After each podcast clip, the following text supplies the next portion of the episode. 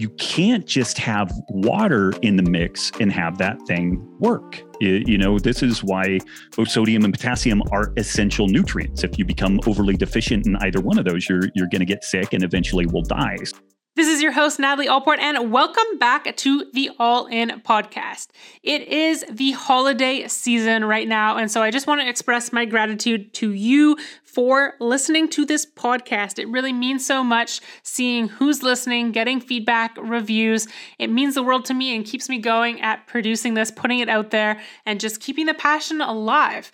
So, if you are new here, make sure that you hit subscribe so you don't miss any future episode drops. And if you are not new here, you're a longtime listener, please give us some feedback. We want to know what you think about the podcast, what you want to see in 2022. Leave us a review, send us a message, hit us up at the All In Project on Instagram. That is a great place to reach us. Now, moving into today's guest. Today we have Robb Wolf. He's a two time New York Times bestselling author. He's a former research biochemist, and he is one of the world's leading experts in Paleolithic nutrition. He also founded the world's first and fourth CrossFit affiliate, so he was at the beginning stages of CrossFit when it just came out. And what we talked about in today's episode is a lot on anti inflammatory foods, diets. We talked and kind of debunked some of these big popular diets and talked a little bit about processed foods as well. Uh, we also talked about hydration. He's the founder of LMNT, which is the electrolyte product that I use every day to support my training and my life.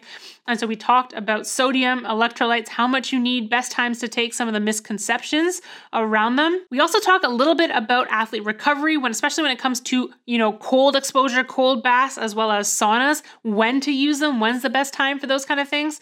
Robb is just a wealth of knowledge when it comes to nutrition, hydration, you know, wellness, health. And so we dive into a lot of different topics on this episode, and I really hope that you'll enjoy it. So without further ado, let's go all in.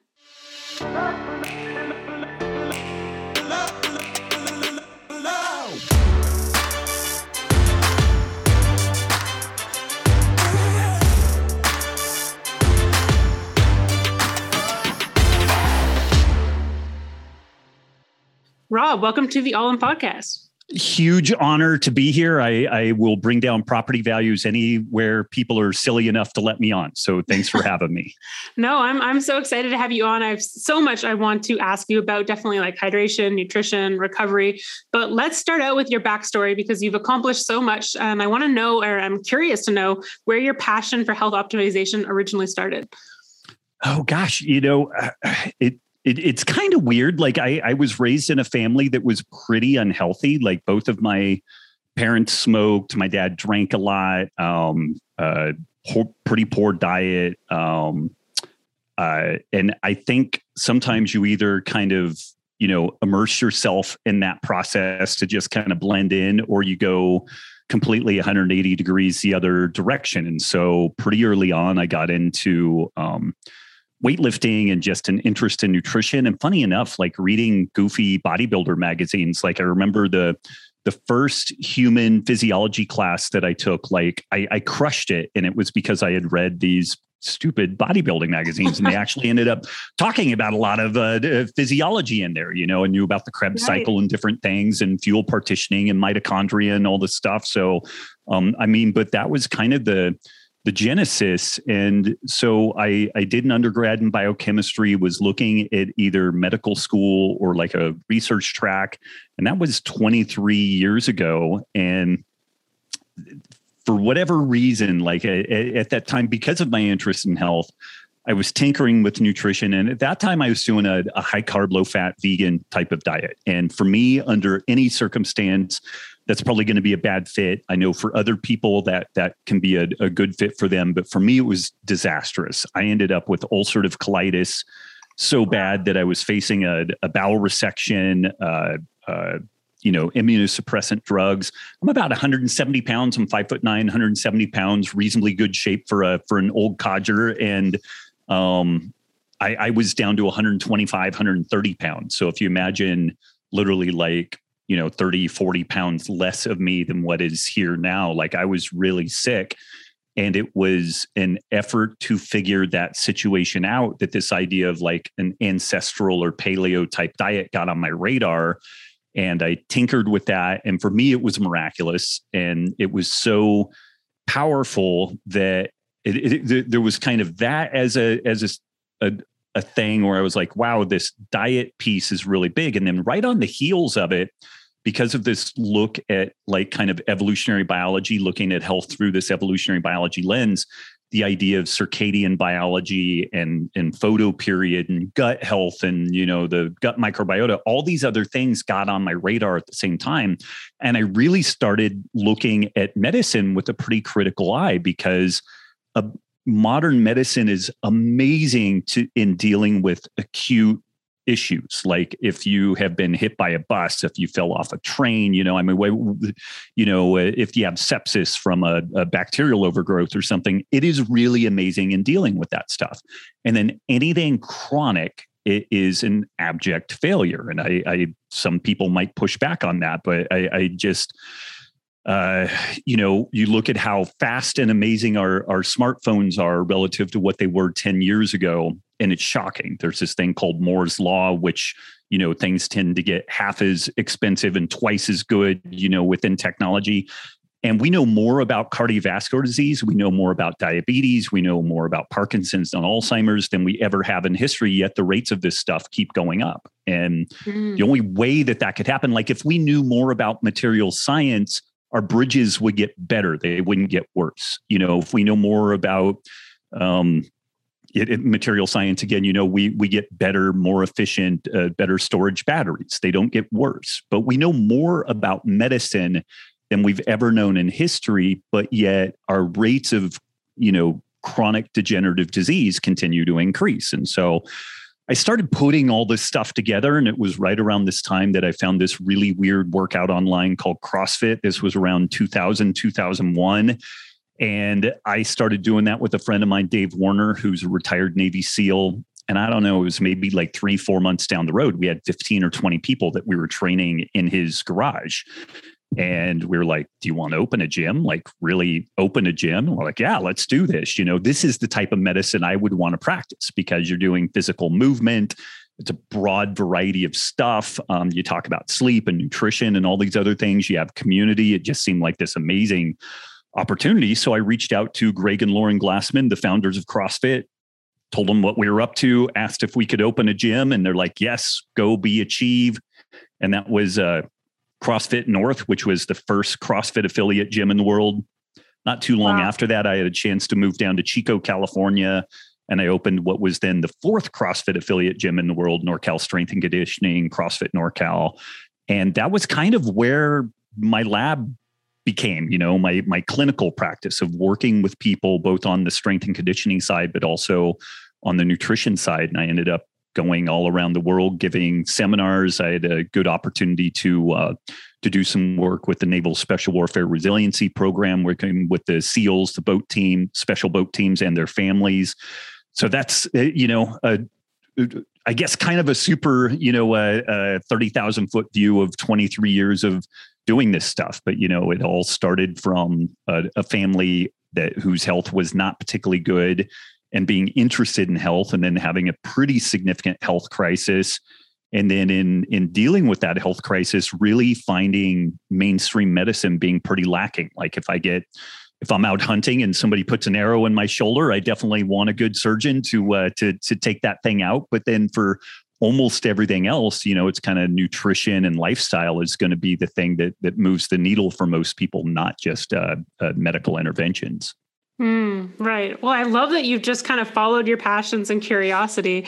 Um, that's what I really got out of that story. And it's so cool that you founded really the first CrossFit affiliate and we're part of that. And I'm sure I definitely want to ask you about that. But what really uh, stands out to me is how little we do know about the human body. Like we're learning more, but we still have different sides of the equation arguing vegan is best or this is best. Or, for example, I have friends, they placed fourth at the CrossFit Games on a team, and three of the four of them are vegan. However, mm-hmm. I, so I always said I can never be vegan, and I don't like to say I can never be something. So my boyfriend and I did a one week vegan challenge a couple months ago. He felt really great after one week. I felt completely awful. I wasn't right. sleeping. Uh, I was like inflamed. Uh, all my running workouts completely went down the hill to the point like two weeks later, I retested my mile and took like 30 seconds off my mile. But that week, I couldn't even hit any of my paces. It was it was disastrous. And so I love your your thoughts on why there's there's just such a, a variance between nutrition and what works for different people. Well, man, it, it, that's a really good question, and uh, the question is going to be better than my answer. I'll tell you tell you that up front. Uh, the answer is going to be kind of a, a flailing mess, but humans are are well, I mean, if you get super deep into vegan land, then it's like humans are herbivores. We're supposed to be like cows and gorillas and stuff like that, which is is honestly ridiculous. Like people will say, well, we don't have canines, and so you know we're we're not designed to eat meat. And it's like, well, we live in arctic areas but we but we don't have fur. We have this thing called technology. We make shit you know yeah. we make cutting tools we make clothing we make housing you know? So some of these things are just kind of you know logically ridiculous but I, I think a, a reasonable spot for most people is that humans are opportunistic omnivores. Like we can and have exploited an, an enormous range of locations to live and foods and and have done really well. You know, you have the the Maasai in, in sub-Saharan Africa that subsist almost exclusively off of a yogurty type mix of blood and milk and they eat meat occasionally but they eat very very little plant material and and they're amazingly healthy tall amazing teeth you know and then you, you you have some folks like like legitimate veganism is something that doesn't exist in pre-agricultural times. It doesn't exist in pre-modern times. This is really even within more vegetarian cultures like in india they still ate a lot of animal products. They ate a, a lot of cheese a lot of yogurt a lot of dairy and and whatnot like the legit vegan approach is a very novel thing, both evolutionarily and culturally. And, and it's not to say it can't work, but I, I think at a, at a baseline, humans are just remarkably flexible, remarkably adaptable, except when they're not. You know, so like for myself, I have celiac. So if I get exposed to gluten, if I get ex- and gluten is very problematic, but even things like oats and and uh, millet and rye all have gluten like proteins that also make me sick. So I'm pretty resilient, except when I'm not, you know. And so, it, it, you know, if I lived in an area where wheat or wheat type products were 80% of the diet, which it, you know, happens in some places, I would have a disastrous time trying to to navigate that. Um, interestingly, though, uh, some people with the celiac gene, if they get the right gut microbiota, those gut bugs have the technology, the, the genetics to make proteins and make enzymes to degrade gluten so the gluten never really makes contact with the gut lining. And so some some people some circumstances like we we have a symbiotic relationship with uh, uh, microbes that can facilitate that process but it doesn't work for everybody and it doesn't work under all circumstances and whatnot. So i think that this is just another one of these examples. Here's something that is really concrete and then we can kind of expand out from there. Somebody asks you is drinking coffee good or bad for for say like sleep What's your answer? It depends when you when you have it. Depends when you have it and all that stuff. So it then when we when we back up from that, we're like, okay, well, let's look at the half life of caffeine. The half life is how long it takes an organism to degrade half of a chemical you know from from starting. So if you took a dose of 100 milligrams of caffeine how long does it take until only 50 milligrams of caffeine are still in your your system? That's the from in toxicology that's the half-life. So the average that you would you would see within like medical reporting is the average half-life in humans of caffeine is eight hours. Okay, okay. well some people the half-life is four hours and other people the half-life is 36 hours. So for some people, they literally could have a cup of coffee at, at, at like a big cup of coffee at 6 p.m. And by 10 o'clock, they're good. Like they go lay down, they fall asleep. That's the four hour half life person. The 36 hour half life person has a cup of coffee yesterday morning and they're still awake and jittery today. You know, and so we know within toxicology circles, like drug metabolism, you know, uh, a kind of situations, there is massive variation from person to person. I don't know if there's that much variation on all of the nutritional co- topics like protein and carbs and fat, but there is enormous variation. And there's variation in the gut microbiota and what it can and can't handle. Some people do great on high fiber. Some people it's absolutely disastrous, you know, as as an example.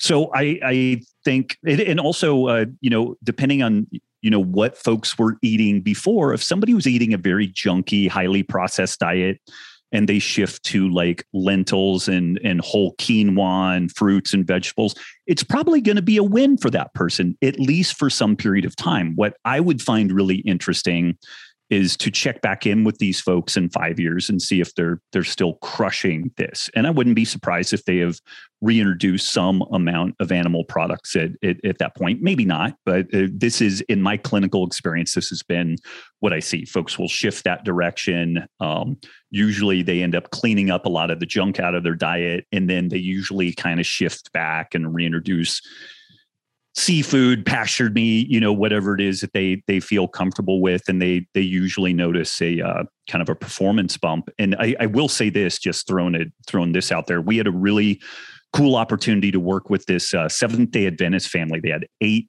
eight children, and they were all grown. You know, they're they're all you know early twenties to early thirties. Um, but four of them were vegan four of them we kind of got them to shift more kind of kind of paleo so higher protein and everything. Now they're siblings so they share a lot of genetics but they're clearly not identical. It's not like a twin experiment. But i gotta say the folks that we had you know it, it's funny the the paleo folks ate lots and lots of plant material but it was mainly fruits and roots and tubers and stuff like that very minimally processed food but really adequate protein in contrast to their their siblings that were eating this this vegan diet. And to try to get higher protein those folks had to rely on some really processed food you know shakes and bars and different things like that. And fundamentally the uh, the the four that that ran with this kind of paleo-ish adequate protein whole food type diet just beat the pants off the other the other four siblings, both in body composition and performance and whatnot. And um, and again, I'm not saying that that will work the same way for everybody. And the kind of the cool thing about um, nutrition is that you can it, you can try it on like a sweater for 30 60 90 days give it a shot see how you look feel and perform in it if you like the results keep doing it. If you don't then you know you can you can change gears on it. it. it's not like religion where you have to wait until you die to figure out if you you've got it right or wrong. Like you can actually iterate a, a, along the the path. And so uh, yeah i don't know. I'm just jabbering now but that you know kind of a big picture deal again. Like i think humans are really um adaptable I think there's massive variation from person to person, and uh, and then the kind of cool thing is that with the ubiquity of information, you know, uh, shows like what you do, where you help educate people about options that they have in their their lives. You know, if somebody wants to make a change, they've got a lot of different options. Sometimes too many options, you know, and that can be difficult to to narrow everything down. But um, we at least live at this spot where we can have a a guess, a hypothesis. I think I'm going to do really well on a vegan diet. Okay, well, let's find a smartly formulated iteration of that, give it a shot, see how you do. You're crushing it. Well, steady as she goes, keep going it. Or if it's not working for you, then we can iterate off that. And I, I can't think of another time in history that people have had the opportunity to do stuff like this. Like it's very cool. Right. And like you mentioned, like if you were born in certain areas of the world, especially not that long ago, like you ate maybe only potatoes or right. Um, only meat, right. or you ate the Mediterranean diet. But now we're kind of incorporating all of that um, because of the internet, because of travel. Um, we can bring foods over, we can see what someone else on the other side of the world is doing. And Something that you also touched on that I think is important is you mentioned with that kind of study or the test you were doing with those kids, um, or I guess they're in their 20s or 30s, so I, I shouldn't call them kids anymore, but um, the young adults, is that the ones who were on that strict kind of vegan diet, you had to incorporate so many things to get the protein. And that's what yep. I was experiencing was, you know, all these foods that aren't actually that healthy, but people think they are because they're plant based. And that's something I'd love to ask you about because we're seeing, you know, athletes like Tom Brady and different people talk about how important it is to control inflammation, to have a sustainable career doing high intensity exercise or sport. And everyone's talking about now the hype is plant based. But I think people kind of misconstrue what that means, where they might be going to the, the store and getting something super processed that says it has spinach or it has some sort of plant based, but it actually could be, you know, an inflammatory type of food versus doing something a little bit differently. Yeah, I I'm so frustrated by like the the vegans have so, such great marketing because plant based. Oh, that's so benign. Like that's so you know. There's nothing scary about this. It's plant based. You know, and well, what does that really mean? Like technically a paleo diet is plant based like generally you get that to me uh, you know as a kind of geeky scientist it's like okay if it's plant based that just means that i need to get 50.001 percent of my calories from plants versus animals and i'm plant based like it, it mm. you know it, it it's uh uh yeah it's just silly. So i like to just let's just call it what it is. It's it, it's a push for a vegan type diet you know because plant-based could be um, beer and pretzels and doritos you know? I mean it, it, it's like what it what is that even even mean. So uh, I, I, think it's great for marketing. It's great for kind of flying stuff under the radar. And the the ironic thing is that you know Forbes had a really interesting article that was making the case that the biggest friends of big pharma and industrial ag are the vegans that are backing things like Impossible Foods and Impossible Burger, like mm-hmm. because it is whole hog into these processed foods. And when you think about it, like, uh, uh, what are the processed meats we have? Like lunch meat and salami and jerky. You know, I mean that that's kind of it. But when you look at like the explosion, I'm I'm on a industry email that uh, the the Food Innovation Council and they talk about all the new things that, that, that, are getting spun up in, in food processing. It's all plant based and mm-hmm. you, you, know you can do so many more kind of wacky things with it but it's all highly processed food.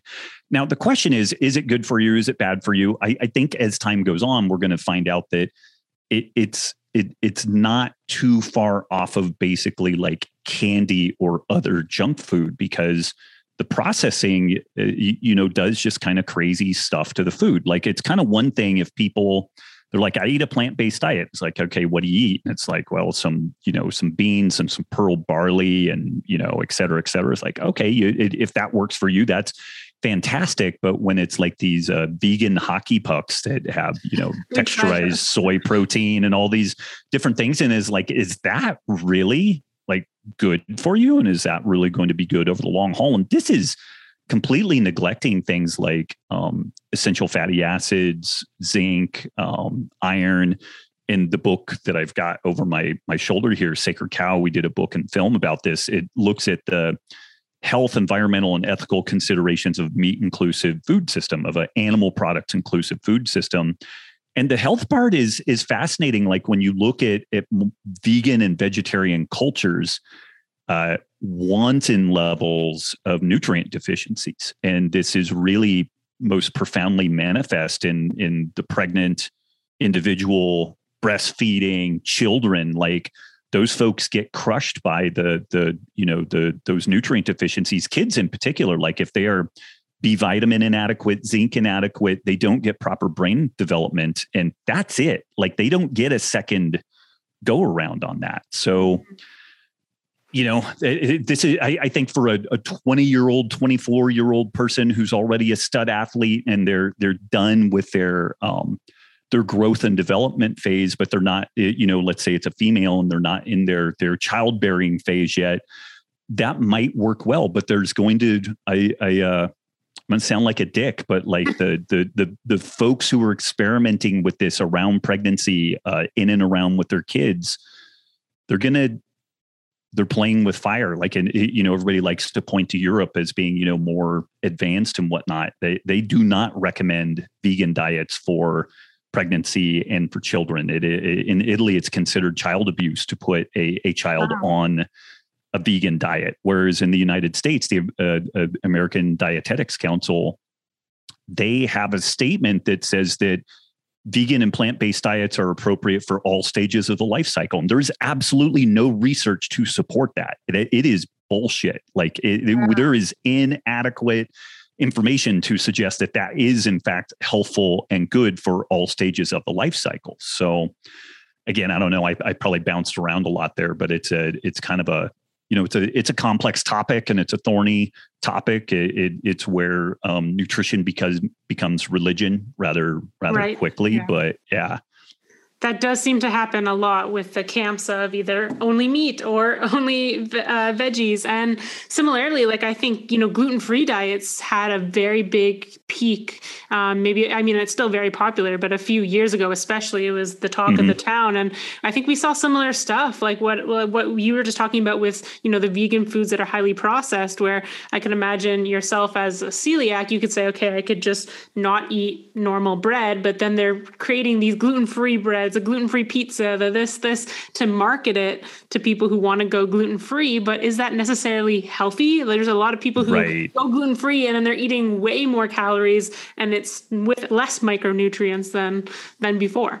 Right, right. And you see this in keto land too. People do a ketogenic diet and they're trying to figure out keto breads and keto pies and keto this and that. And it it's like if keto works for you, just eat keto and if you want to have a goddamn sandwich, have a sandwich, you know, and just accept that there might be some consequences to it, or like uh, you know, you're at a family event. And and that said, there are some cool things. Like there's this stuff called Rebel ice cream, which is kind of a keto keto ratioed ice cream. It's pretty pretty damn good. Like it, it tastes good. I don't feel weird afterwards. So I will say that there's a little innovation there where you know because of I don't handle carbs spectacularly well and I definitely don't deal with gluten well. So, like a birthday, you know, like now I have kids. When I didn't have kids, it wasn't that big of a deal, but they're like, Dad, I want you to have a birthday cake, you know, and it's like, wow, what am I going to eat that's not going to, you know, make me feel terrible? There are actually some options out there now that uh, taste pretty good.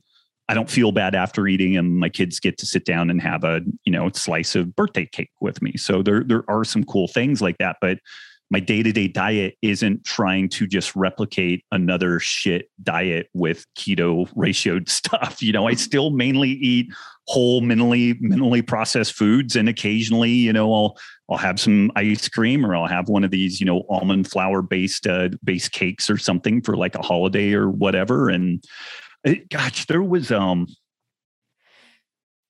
i have this I, I want to say it's like 1932. It was published in 1932. It was a cookbook that my mom had, and it was I I, I want to say it was Betty Crocker. It might not have been Betty Crocker, but it reminds me almost of like a, a, a an advice columnist and and I'm blanking on her name. She was pretty famous, like Ask Annie or you know something like that. But it, it, it would have recipes, but then it also had these kind of like what do you do for this situation or that situation? And um, and it, it basically it was a question is it appropriate to have a dessert every night with dinner? And the answer was absolutely not. One that that that's uh, you know kind of uh, gaudy to be flaunting that that you have the resources to have a, a dessert every single night and that that's kind of gauche. You know so there's actually some social pressure around like oh, what are they doing? Well, they're eating dessert every night. And this is during the, the Great Depression and stuff right. like that. So it was like, yeah, pump the brakes on that. And then it, it made the case it's like once once a week with family on Sundays is a completely appropriate time to have a dessert, and that should be the dessert for the week. and then the rest of the time is you know rinse, lather, repeat the the standard stuff we had no obesity at those times. Like there, there was no uh, childhood type two diabetes, you know. Uh, but today, literally every day, almost every meal is dessert. When we look at the the way that things are processed and the, the ubiquity of flavors and tastes and everything that we're we're able to mix together. But that was I, I just I, I it was kind of quaint and and you know a lot of people might might find it annoying, but it, it was some interesting wisdom that you know, if we had that as a cultural value, it's like, well, you get dessert once a week, you know, your 62 ounce soda, that's a dessert. It's not part of your lunch. It's a dessert and you get it once a week. And if we partitioned all of that stuff to like once a week, you and I would be doing something else because people wouldn't need help with their their health and wellness. You know, it's that that problem would be largely solved. Right. Oh, very interesting. I want to I want to go back to talking about like anti-inflammatory, especially in like the athlete world. That's a that's a hot topic. And what are things that you could suggest for athletes or people who are doing high intensity exercise to try to kind of mitigate that, whether it's through their nutrition or a- any other um, advice you might have for kind of combating inflammation and helping them recover and have just you know a, a longer uh, or more longevity in their careers of doing those sports or that type type of training. Yeah, you know, my my answer isn't probably going to be that popular, but I, I think a lot of what the anti-inflammatory potential of diet is is just figuring out a way to not overeat.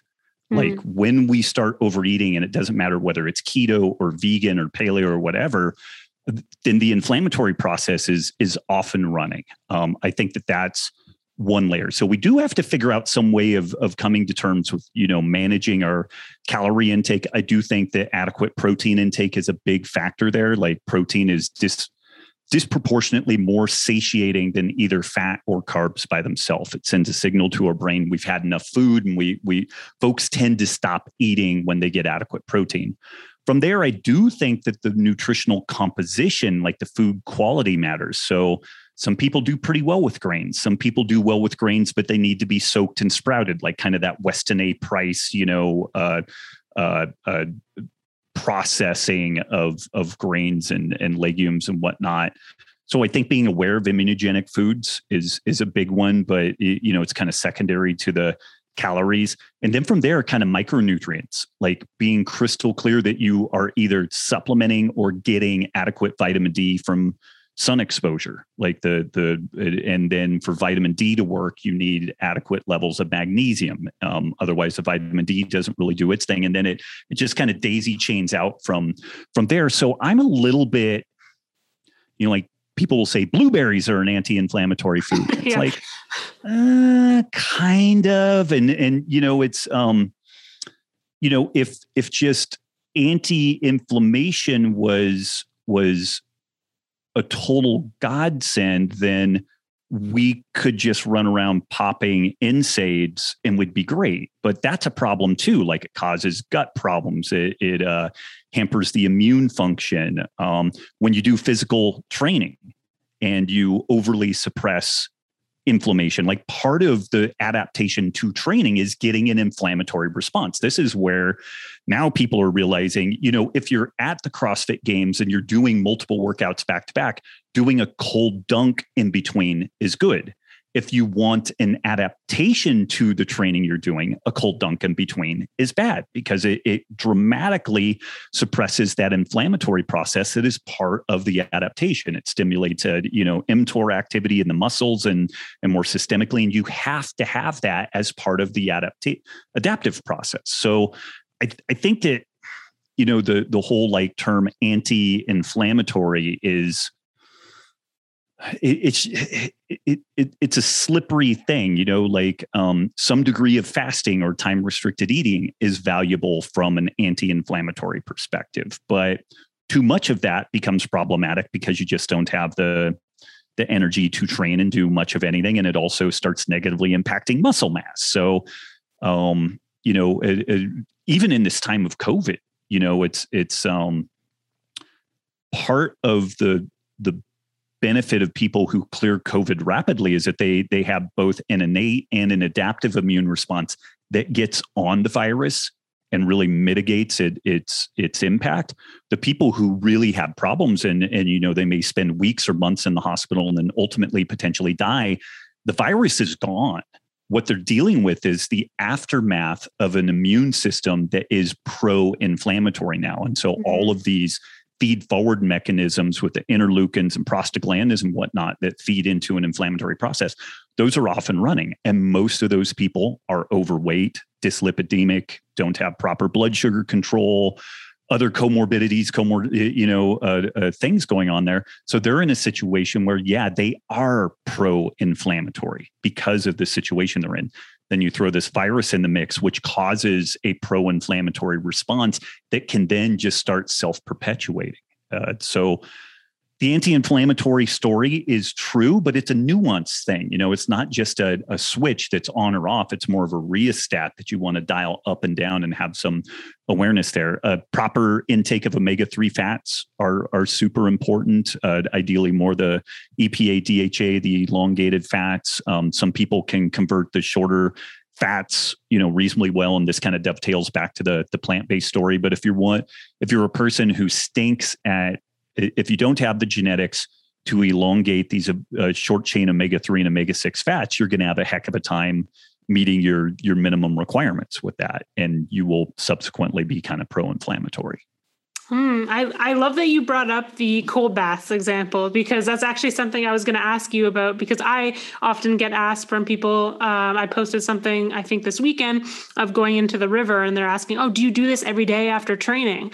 And so trying to explain the nuances there of like, no, what you've been told about having a cold bath to recover faster every day after a workout isn't necessarily correct because like you mentioned if you're in training you want to be having that uh, inflammatory response because you're trying to adapt and build and maybe grow muscle or whatever the adaptation you're trying to make. And then the cold bath could be suppressing that versus in competition you're not trying to make a gain. You're not competing at the crossfit games to uh, improve your training. That's like what you've been training for. And so right. you want to optimize for the next event. You don't care if you didn't get better because of that that 100 handstand push-ups per time event. It's just in the recovery mode, um, and so I think that's that's really important for for people to get out of what you what you just said because I know a lot of people um, they see athletes doing the cold baths right, and then they think that's what they need to do every single day if they want to train hard, and that's not necessarily the case. Yeah, yeah, and uh, I, if folks, uh, uh Huberman Lab uh, is a great podcast. podcast. Yeah, he's a brilliant guy, and you know, he had some great recent takeaways with from some of that material. And like the the kind of gnarly reality is that like if you really, I think, want to optimize the benefits of like cold exposure, first thing in the morning, you get up and you just get after your cold exposure whether it's you know for you know we live in kind of colder areas you could stand out on your back porch in a pair of socks and your underwear and like if it's you know, I do do that sometimes. Actually. Zero, zero degrees out, you know, you're going to get a get a, a, a, an effect there, or you get in some cold water. Um, but you do that early, and you get a really pronounced uh, dopamine response. You get uh, epinephrine uh, uh upregulation, you know, in the brain. So you're really on. Like it, it turns everything on, and then you go about your day, and then you do your training, and then post training, you pr- probably could make the case that that's when you do your sauna work because it actually accentuates the pro inflammatory process. And this is uh, like out of Eastern Bloc countries, when people twisted an ankle or got soft tissue injury, they heated the area, they didn't ice it. Unless it, it, it if they were looking to enhance recovery, if the person tweaked an ankle and they still needed to be in the game, then they would ice it. But that was to just get them through the game. It wasn't to enhance recovery. Right. And so you actually feed forward that inflammatory process so that you know all the tissue turns over you get kind of maximum mTOR expression and whatnot in that punctuated time so you those are maybe the ways to kind of optimize both heat and cold if we're we're looking at optimizing kind of physical resilience and and adaptation to exercise and whatnot Mm, I, I, love that. And um, I, from my own selfish perspective, I'd love to know your thoughts. Like, do you, do you guys have a sauna at your house? We we don't have a sauna at the house. The gym that we go to has a sauna, and then we do have a hot tub. Like we okay. we thought about putting one in here, but it it the only place we could put it is kind of outside. And when we looked at the amount of time to heat it up and and all that, I I wasn't willing to to deal with that. Yeah. Yeah. So, what are your thoughts based on your sauna experience of like an infrared sauna versus kind of the more traditional, like Scandinavian type sauna? Uh, you know the the there's a couple of adaptations that we're going for with sauna. So one of them is an expression of heat shock proteins, and both heat shock and cold shock proteins are these proteins that are expressed in response to a stressor. And those proteins tend to stabilize other proteins in our system.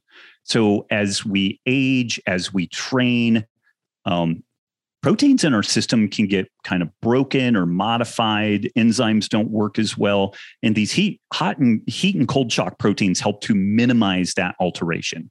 And so a little heat or cold exposure now, it's this process called hormesis where it immunizes us against later insults. And, and so that's one adaptation. For sauna specifically, so much of the benefit, in addition to the, the heat shock proteins, seems to be a cardiovascular benefit. So you you basically you get your body hot enough that it starts sweating and the the heart rate will elevate into that like zone two kind of cardio level and it seems to be really uh, cardio protective like uh, research on on folks doing sauna four to to seven days a week. If they hit that like 20 minutes a day and and uh, you know they get that cardiac output for the bulk of that time they die from something but it's almost never heart disease you know so it seems to be really cardioprotective. So what is the goal of the sauna? You know if the goal is that cardiac adaptation and also heat shock proteins then the, the main deal is that we just need to get the body hot. The unfortunate reality of infrared sauna is it, it you know the environment is only about 140 degrees. So relative to the you know like a, a banya, like the the Russian sauna and some of the the Finnish saunas, those things are over 200 degrees typically. So you get a really pronounced heat shock protein expression it raises the body temperature really really rapidly. So you start getting that cardiac output. And then because it's a dry sauna you sweat. So this is one of the problems with wet saunas is that the high moisture content of the air prevents you from being able to sweat. And so you don't really get that much adaptation on the the cardiovascular front. This is also part of the reason why um, hot, humid environments suck to be in because your your your cooling mechanisms don't really work. So you you know you're just kind of stymied on both ends. So I think infrared saunas can be great. Clearly, they can be super super portable. You know, like a, a friend of mine has basically like a, a little room, you know, a, a phone booth size with yeah. like canvas, and he he stands in there, and he gets a good effect off of it. Um, you know, it's much easier than the infrastructure necessary for like a, a, traditional dry sauna. So I do think that one can get a lot of the benefit, uh, particularly you know the cardiovascular benefit, but it's going to take a little longer. It, it's going to be a, a, longer time investment each time in the sauna to get the the same type of effect. And I don't know that one would experience the same type of heat shock protein upregulation because of the you know 140 degrees versus like 200 plus degrees. Like the sauna my my wife goes into, I guess the women at the health club are tougher than the men. The men's sauna is set at like 195 and the women's are set at like 210. Wow. And and yeah, it's that's hot. Yeah. That is very hot. Yeah. Wow. Okay. Yeah. So the saunas like here in Canada, a lot of them were closed for a big chunk of time when the gyms were closed with lockdown. And then they kind of stayed closed. I think just because with the, with the rules of social distancing, they'd have to only allow one person at a time or something.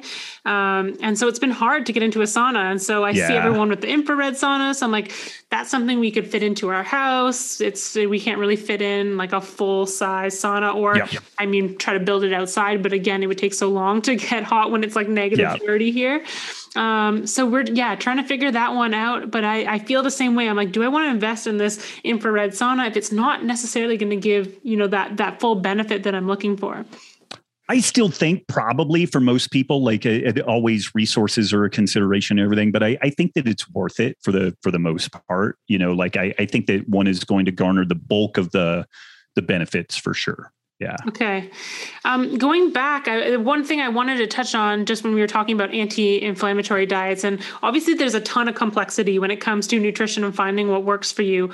If we could simplify it down to some things that people could do to figure some of this stuff out. Like, is it going to get their blood tested to figure out what are some of those allergens? Like, for example, mm. I'm hmm. definitely allergic to nuts, and I would only have known that. I mean, obviously, I could test and try, and then I would have died. But right. um, by going and getting getting you know an allergy test, are there ways that people can figure some of this this stuff out so that they know? Because I think sometimes people have low level maybe inflammation and mm-hmm. they don't necessarily know it like for example i'm allergic to all nuts but not peanuts and almonds but i was always told to stay mm-hmm. away from almonds because they could have cross contamination where they were right. people package them but at the same time i'm like if i remember getting tested and there was a low level response with the almonds but not enough that they said okay you know these are going to kill you but so i can drink almond milk fine but after a while i said i'm not going to do this because i feel like if I'm drinking this almond milk, maybe there is some sort of low level inflammation or sensitivity that I have that I'm not really realizing, but it could be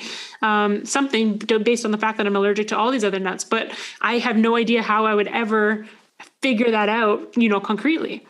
Yeah. Um, I'm not a huge fan of the the testing, or at least not as the frontline intervention. Okay. Um, where, where I am now, like if I sit down to do some work with someone, I really try to focus on dense protein sources first meat, seafood, fowl, you know, all, all that type of stuff.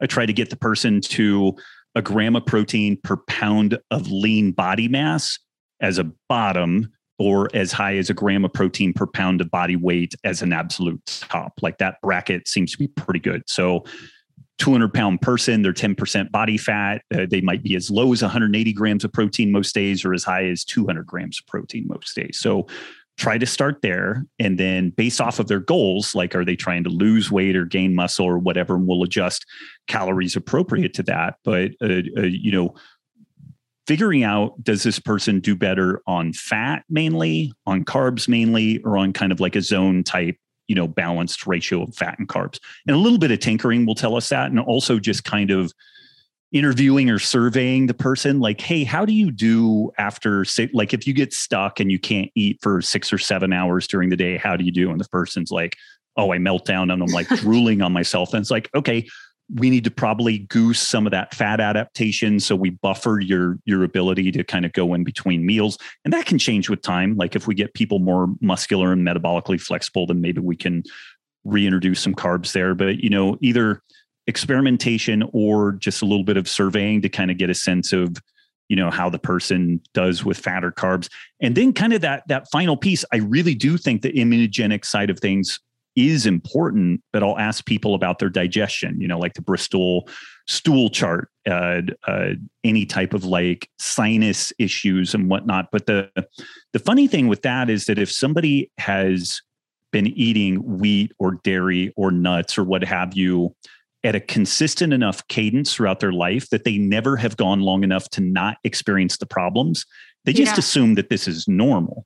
And so this is where I kind of still like kind of a, a paleo ish intervention as a reset. You know, it's like, let's pull out the grains, let's pull out the legumes, let's pull out the dairy and maybe, maybe nuts also. Um, and then let's reintroduce those one at a time, like go 30 days and then reintroduce them one at a time and, and see how you do. And it, it's stunning the number of people that have come back to me and they're like, man, I had, you know when when you asked about digestion i said i didn't have any problems and i didn't realize that i had gas bloating and reflux all the time. I thought that that was just normal. I thought mm. everybody had that you know and uh, i'm not that smart. I'm not that good looking but i have a lot a lot a lot of people that have reported like when i do this reset like it, it, it works you know? And so i mean there's there's some little bit of magic to this thing of doing an elimination diet. Like get adequate protein, figure out kind of you whether you're a fat or carb metabolizer, if you've got some balance here, and then just spend a little bit of time exploring these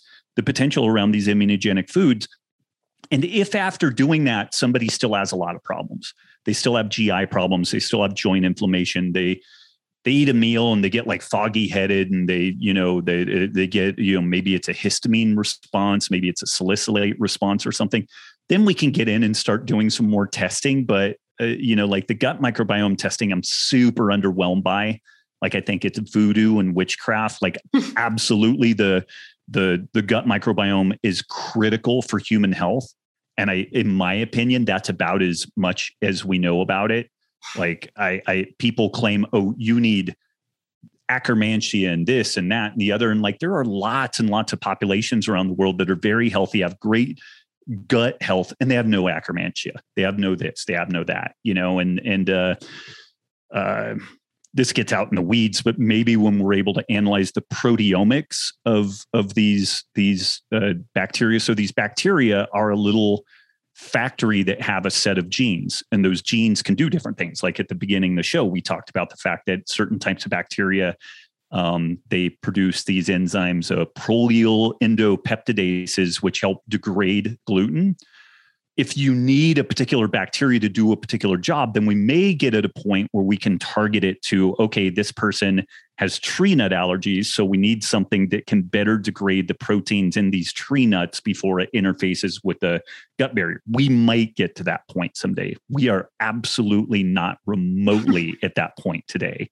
And I see a lot of people sell a lot of a lot of dreams around you know the the gut. And uh, i i really generally don't see it work any better on the testing side relative to just doing elimination diets. But the the testing sometimes can objectively support the individual. Like if the person really loves dairy and they they pull it out and they feel better but they're like man i really miss it. And then you you do this testing it's like yeah this is why you have acne and joint problems and the you know elevated like rheumatoid factor and whatnot, it's probably due to the dairy, then that's maybe the leverage to get the person to change. But it's it's funny, even though I'm a biochemist by training, like I'm not super geeked out on super extensive testing. Like I like to do it more empirically, like introduce, remove, and and just kind of go in in that fashion.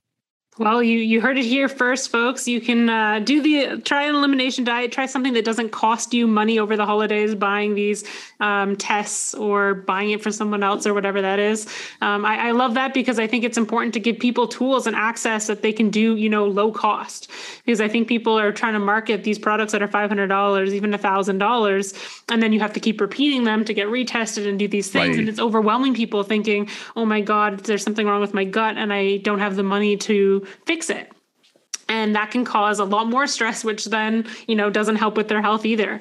So uh, yeah. uh, i love that you gave kind of an easy solution there. And um, going back to what we talked about the sauna we talked about sweating i want to talk about hydration. Obviously you know you're one of the founders of LMNT. I love LMNT. For people listening it's an electrolyte product. I use daily and i've noticed a big difference in, in my training and hydration with it um, so could you just start off with talking about what is hydration? Because I think a lot of people think it just, you know, what the influencers say, drink this three liter right. gallon of water every day and then you'll be good. But it may not be uh, fact. yeah, it, it's funny. So the the genesis story of LMNT is probably too long to share right now, but but when we started thinking about even launching the company, I, I got in and looked at the medical literature on hydration because I thought I understood it, but it's like I don't know. I, I, you know, so I just tried to go into it with just you know uh, uh, unbiased position, and so I grabbed my uh, Guyton's textbook of medical physiology. It's an old old copy of it. It's probably like 30 years old now, but it's still pretty relevant with most things. And I just looked in the back. I'm like, okay, where does hydration get defined? And so when you look in there, hydration is the the body fluids and the electrolytes. Like they're inseparable. And right. they're inseparable in part because every nerve impulse, muscle contraction that occurs in our body, every every function that we do is a consequence of sodium potassium pumps in our body. This is the way that the ATP cycle, the Krebs cycle works is by driving this the the you know the sodium potassium pumps. And so you can't just have water in the mix and have that thing work. You know, this is why both sodium and potassium are essential nutrients. If you become overly deficient in either one of those, you're you're going to get sick and eventually will die. So proper hydration is a balance between both the fluid constituents, water, and also the electrolytes. And something that got missed along the way in in sodium getting demonized because it's a part of processed foods and kind of modern diets is that the lower the sodium intake we have, the better. And when we look at the medical literature on that, it's just not the case. It, it, it uh, we we see actually a interesting U curve with with uh, sodium intake and very very low sodium intakes on par with what the medical authorities tell us. You know, two or fewer uh, grams of sodium per day are the most tightly associated with morbidity and mortality, sickness and death. Mm. And then at about five grams per day is the low ebb for most people. And then what's interesting is as people consume more and more sodium, you have to get to about eight to 10 grams of sodium per day to be as at risk of morbidity and mortality as people consuming two grams per day. So it's much more dangerous to be too low in sodium than uh, too much in sodium because the kidneys are really adept at if we get too much sodium, they will filter that out. But they also do a great job of monitoring our potassium, our magnesium, and our calcium so long as we have adequate sodium. If we have inadequate sodium, we tend to start shedding potassium. We te- we will pull sodium out of our bones, and when we pull the sodium out of our bones, we also pull calcium out of our bones. So it's this feed forward mechanism in osteoporosis and whatnot.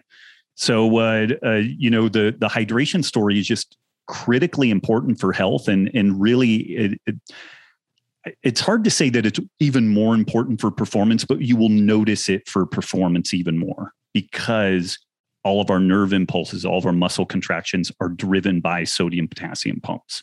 So if we are deficient in sodium, you will notice brain fog, lethargy, fatigue, slower reaction times, to say nothing of a, a worsening of um, just general physical output. And you know, it, because you've mentioned like some some CrossFit related stuff a, a couple of times, it's looking like rhabdo mm. it may be rhabdomyolysis may have a major contribution from inadequate electrolyte status, specifically sodium. Like getting that right may be a major factor. And I had long looked at rhabdo as a substrate depletion problem. Like people work so hard that they completely deplete all the substrate in their their muscles and then you get an over release of calcium into the the muscle cell and it causes enormous damage and, and rupturing of the the uh, muscle cell. And I think that that is still a factor. But part of what's going on there is that if we deplete the sodium in that situation, then that that worsens the whole problem. And again, I know I bounced around on a bunch of stuff, but yeah, the the hydration piece is really important. But hydration is absolutely not just water. It's it's this uh, electrolytes with a real particular eye to sodium. Like if you get the sodium right, particularly if you're eating an otherwise minimally processed whole food type diet like that is probably the main thing that you need to to look at. And also just salting your food will not cut it. Like i i did that for the better part of 20 years and i had really suboptimal performance until i i made a conscious effort to make sure that i got adequate sodium each day Right. And for me, the biggest difference was the, the brain fog. Like when I'm mm-hmm. training twice a day and I'm also trying to work in between that and do some cognitive tasks or creative tasks, it I was just like, I need to have a nap. Like I just have this brain fog. I can't think, I can't do things and then I started, yeah, using LMNT, adding more electrolytes. And all of a sudden I was like, I feel just cognitively so much better. Like I can go train, I can go work, I can train again, I can go for a run. And somehow I'm like, my energy is just so much improved. And I was someone who drank a ton of water and thought, oh, I'm mm-hmm. hydrated. I was peeing every, you know, half an hour, right. um, nonstop. And I always thought I was hydrated. But even looking back, there was, times like when I first started CrossFit, I was on a pretty strict paleo diet, and that at that time for me eliminated some uh, issues I was having. But at the same time, for some reason, I don't know what it was, whether maybe it was like a thing at my gym. People were like, "Don't have salt. Like you need not no salt." And and Loren I, Cordain early in the paleo diet times uh, recommended against uh, uh, ex, uh, extra dietary sodium. So and I think he really missed the mark on that. Yeah. Yeah. Yeah. And I remember that I, well, I completely burnt out. Like by the time, you know, the first competition of the season came around, I was done. Like I would yeah. come into training the next day as if it was like, I well, like I say, I took a rest day. It was as if I had never taken a rest day in years. Right. Like it was like right. I had just trained already that day. Is how I felt. So it's yeah, super interesting. And, and you know, Greg Glassman. It's interesting. Um, this was maybe 2003 2003, maybe 2004, really early. But I was in Santa Cruz hanging out with him and we were talking nutrition and different things. And he's like, you know, when when people shift to this kind of paleo zone type diet where they remove the bulk of the processed foods, they remove the bulk of the sodium that they're consuming.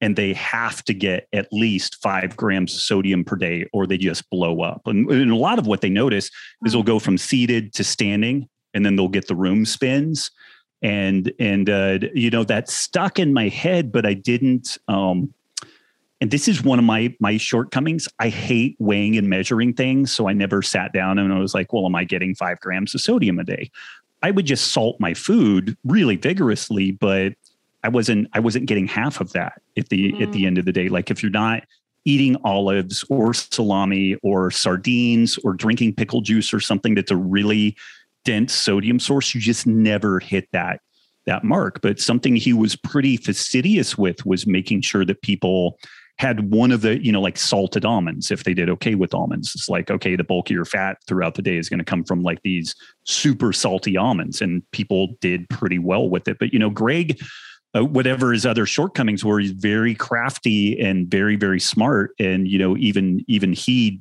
understood this um, one the bogus claim that sodium was this terrible thing for our health in general.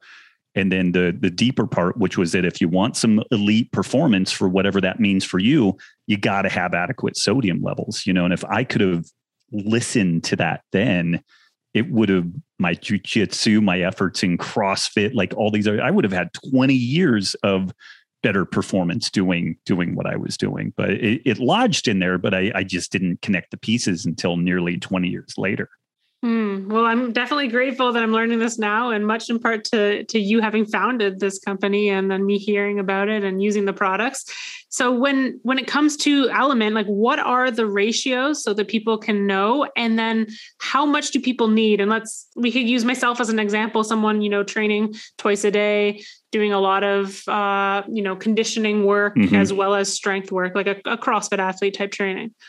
Yeah. So we the way that we arrived at the formula, we looked at folks eating a lower carb, keto, paleo-ish type type diet, and we we uh, we had a group of people out of the Ketogains community that do a great job tracking their their food in in things like Cronometer, which hits the protein, carbs, fat, but also gives you a good sense of what the sodium, potassium, magnesium, and calcium are.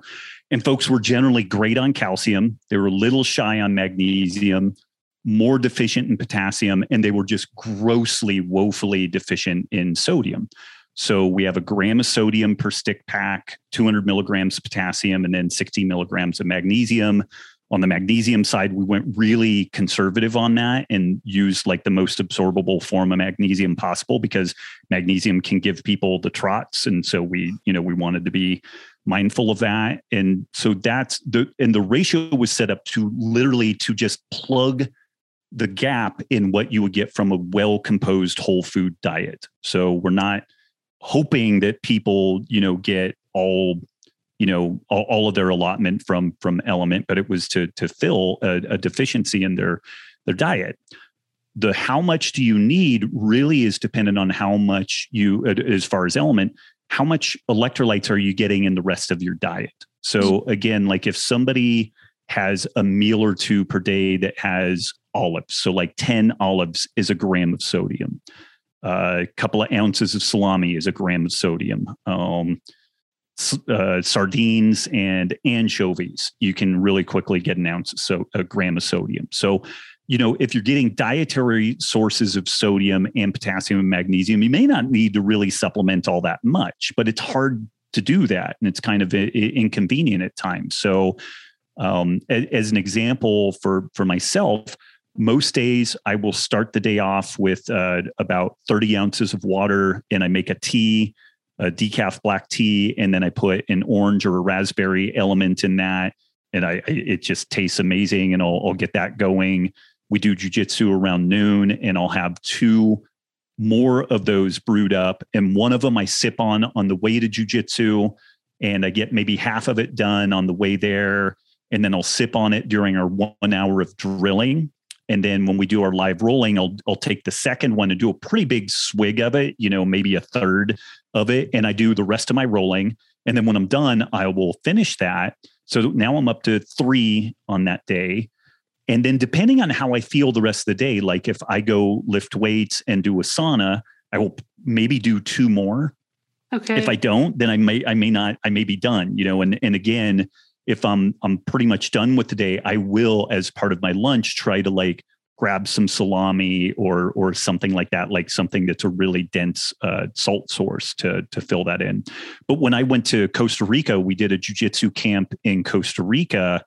Um, I did six of the LMNTs during a two and a half hour training session because it was 90 degrees, 95% humidity. I'm wearing a gi And I mean, I was just sweating like crazy. And so I had I had six, basically six equivalents of this stuff brewed up, and I, I, used it during that time, and then used more additionally above and beyond that. So uh, the heat, humidity, physical activity, um, the size of the individual, uh, whether or not the person is a considered a super sweater, like.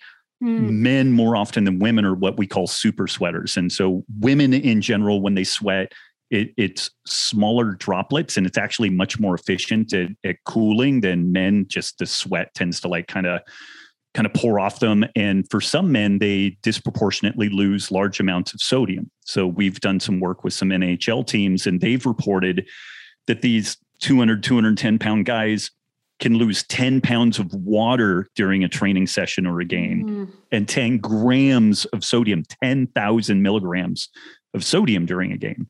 So yeah. not only did they need to deal with what they needed for the rest of the day, but they need to replace what they had during that event. So you're talking about 10, you know, the equivalent of like 10 stick packs or getting it somewhere else within their diet. And and uh, you know, it's worth mentioning the American Council of Sports Medicine their guidelines for people hard training and or hot humid environments is 7 to 10 grams of sodium. So this isn't wow. this isn't just pulling this out of our backside. Like this this is very evidence based well supported in the the literature that depending on size uh, uh, humidity temperature physical activity um, you know the established uh, understood needs are as high as 7 to 10 grams of sodium per day Amazing. Well, that's that's so informative, and everything that you've given has been so informative on the topic of nutrition and your backstory. I have a few quick fire questions to end things off. Want to be mindful okay. of your time.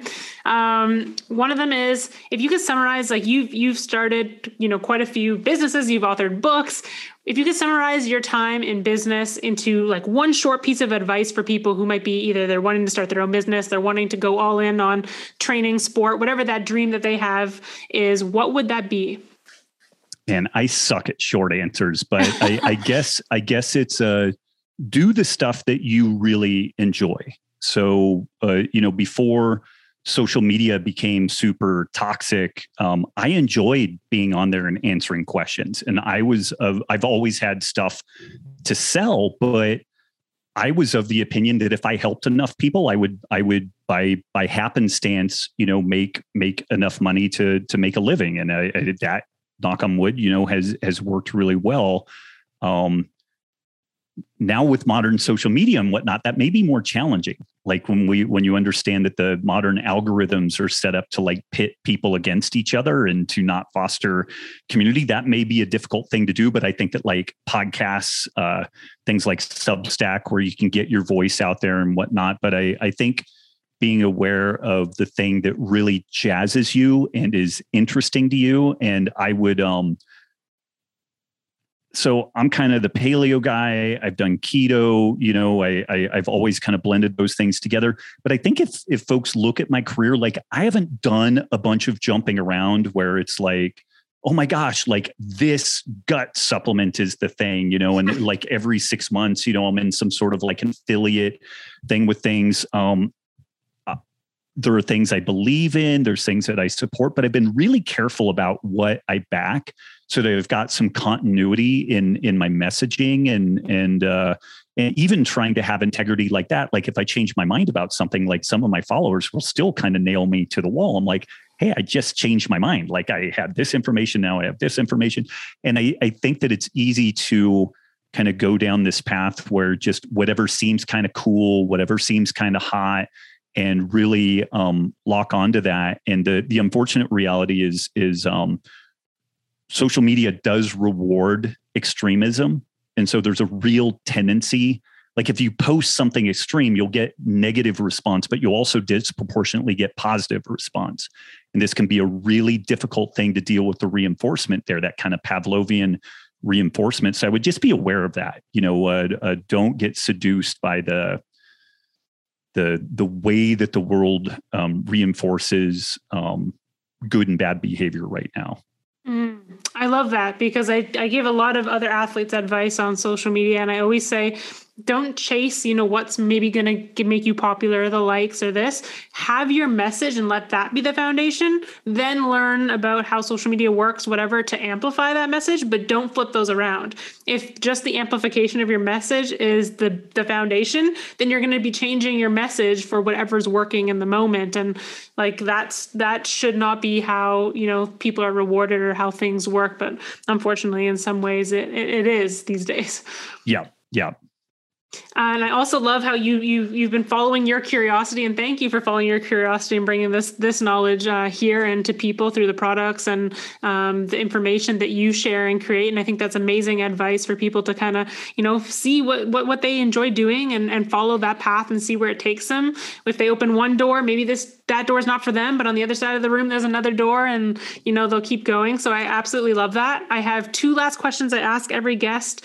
One is out of all the daily habits that you have, what is the one biggest game changer for you? Uh, three years ago, my wife talked me into doing a twice a day, 15 minute meditation. And it's just based off of um, Emily Fletcher's uh, Stress Less, Accomplish More. And um, I don't know if it was just reflective of how much of a dumpster fire my internal world had become at that point that I desperately, desperately needed this. Um, we have kids, we have the business, we're trying to homeschool, we're doing all this stuff, but um, it, it was just a, a godsend for me. And I've tried meditation before. And I, have done like the Sam Harris stuff. I've done this, I've done that. But the, for whatever reason, Emily's stuff just clicked. And again, I don't know if it's because her message really clicked with me or it was just I was so desperate that it was like this was the lifeline thrown to me. you know, it, it wouldn't have mattered whose method was thrown to me at that point. Like I really needed it, but it worked amazing for me. And Emily is just a beautiful, wonderful person. You you should have her on sometime. Like she's just a, a wonderful human being. And so that that twice a day meditation just um, it improved my sleep. It improved my my tendency to kind of overreact to things. Like if kids do something squirrely it would give me that buffer. Whereas instead of just kind of like snapping at them, I'd stop and be like, okay, what's going on here? You know, and it just gave me a little bit of buffer around my my overreactivity. And and uh man, it was huge. I love that. I'm a big fan of meditation and I love how you talked about that kind of buffer between reactivity because imagine yep. if everybody in the world had a little bit more of that buffer. I think interactions, conversations, arguments, disagreements would be a little bit easier. So I'm a big, big fan of meditation and uh, hope that everyone can try and find their unique style of meditation or gratitude practice or whatever that is. Yeah. Um, last one, you're at the end of your life, you're looking back on everything you've done. What's the impact that you wanted to have made when you're looking back? Really, at this point, I just want to make sure that I did right by my kids. Like I feel like I've done uh, a lot within the health and wellness space and like making the the world a better place. Like honestly, I feel like I, if I turned every single thing off right now and just disappeared from the interwebs, it's like I, I gave it the office. I did my my go. Um, there are a lot of people who who kind of got their start from working with my material and now we're going on to do things so so there's a legacy there like there is a a an operating system based in this kind of evolutionary framework that will go on whether I'm alive or dead. But um, my kids, like my kids, are really the the thing. Like I I want to know that I've done the best job that I can with them, and hopefully my, wife still you know loves me at the at that point. Like that's really the most important things I have right now. Amazing, amazing answer. And where can people learn more about you and what you do? Uh, most everything is over at robbwolf.com, R O B B W O L F.com. And I do also uh, produce a ton of material for drinklmnt.com. So intermittent fasting, ketogenic diets, performance athletics, like we have a lot of material there too. Awesome. I will definitely put those on the show notes and just want to say how grateful I am that you came on, shared this knowledge with all of us, um, and for leaving that legacy, like you said, in the health and wellness world. I think we need more people who are following what they're curious about and seeing where that goes because, like, like we talked about um, in the nutrition space, there's a lot we still don't know. And so the more people, the more hands in, in the pot, per se, who are following their curiosities in that space, I think the better. Absolutely. Thanks. It was a huge honor being on the show.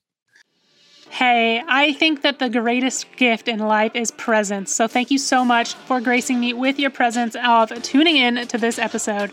Now, something that I would appreciate a ton and would help this podcast keep growing is if you, one, take a screenshot of this episode and share it on your social media so more people can find the podcast and hopefully we can help impact more people.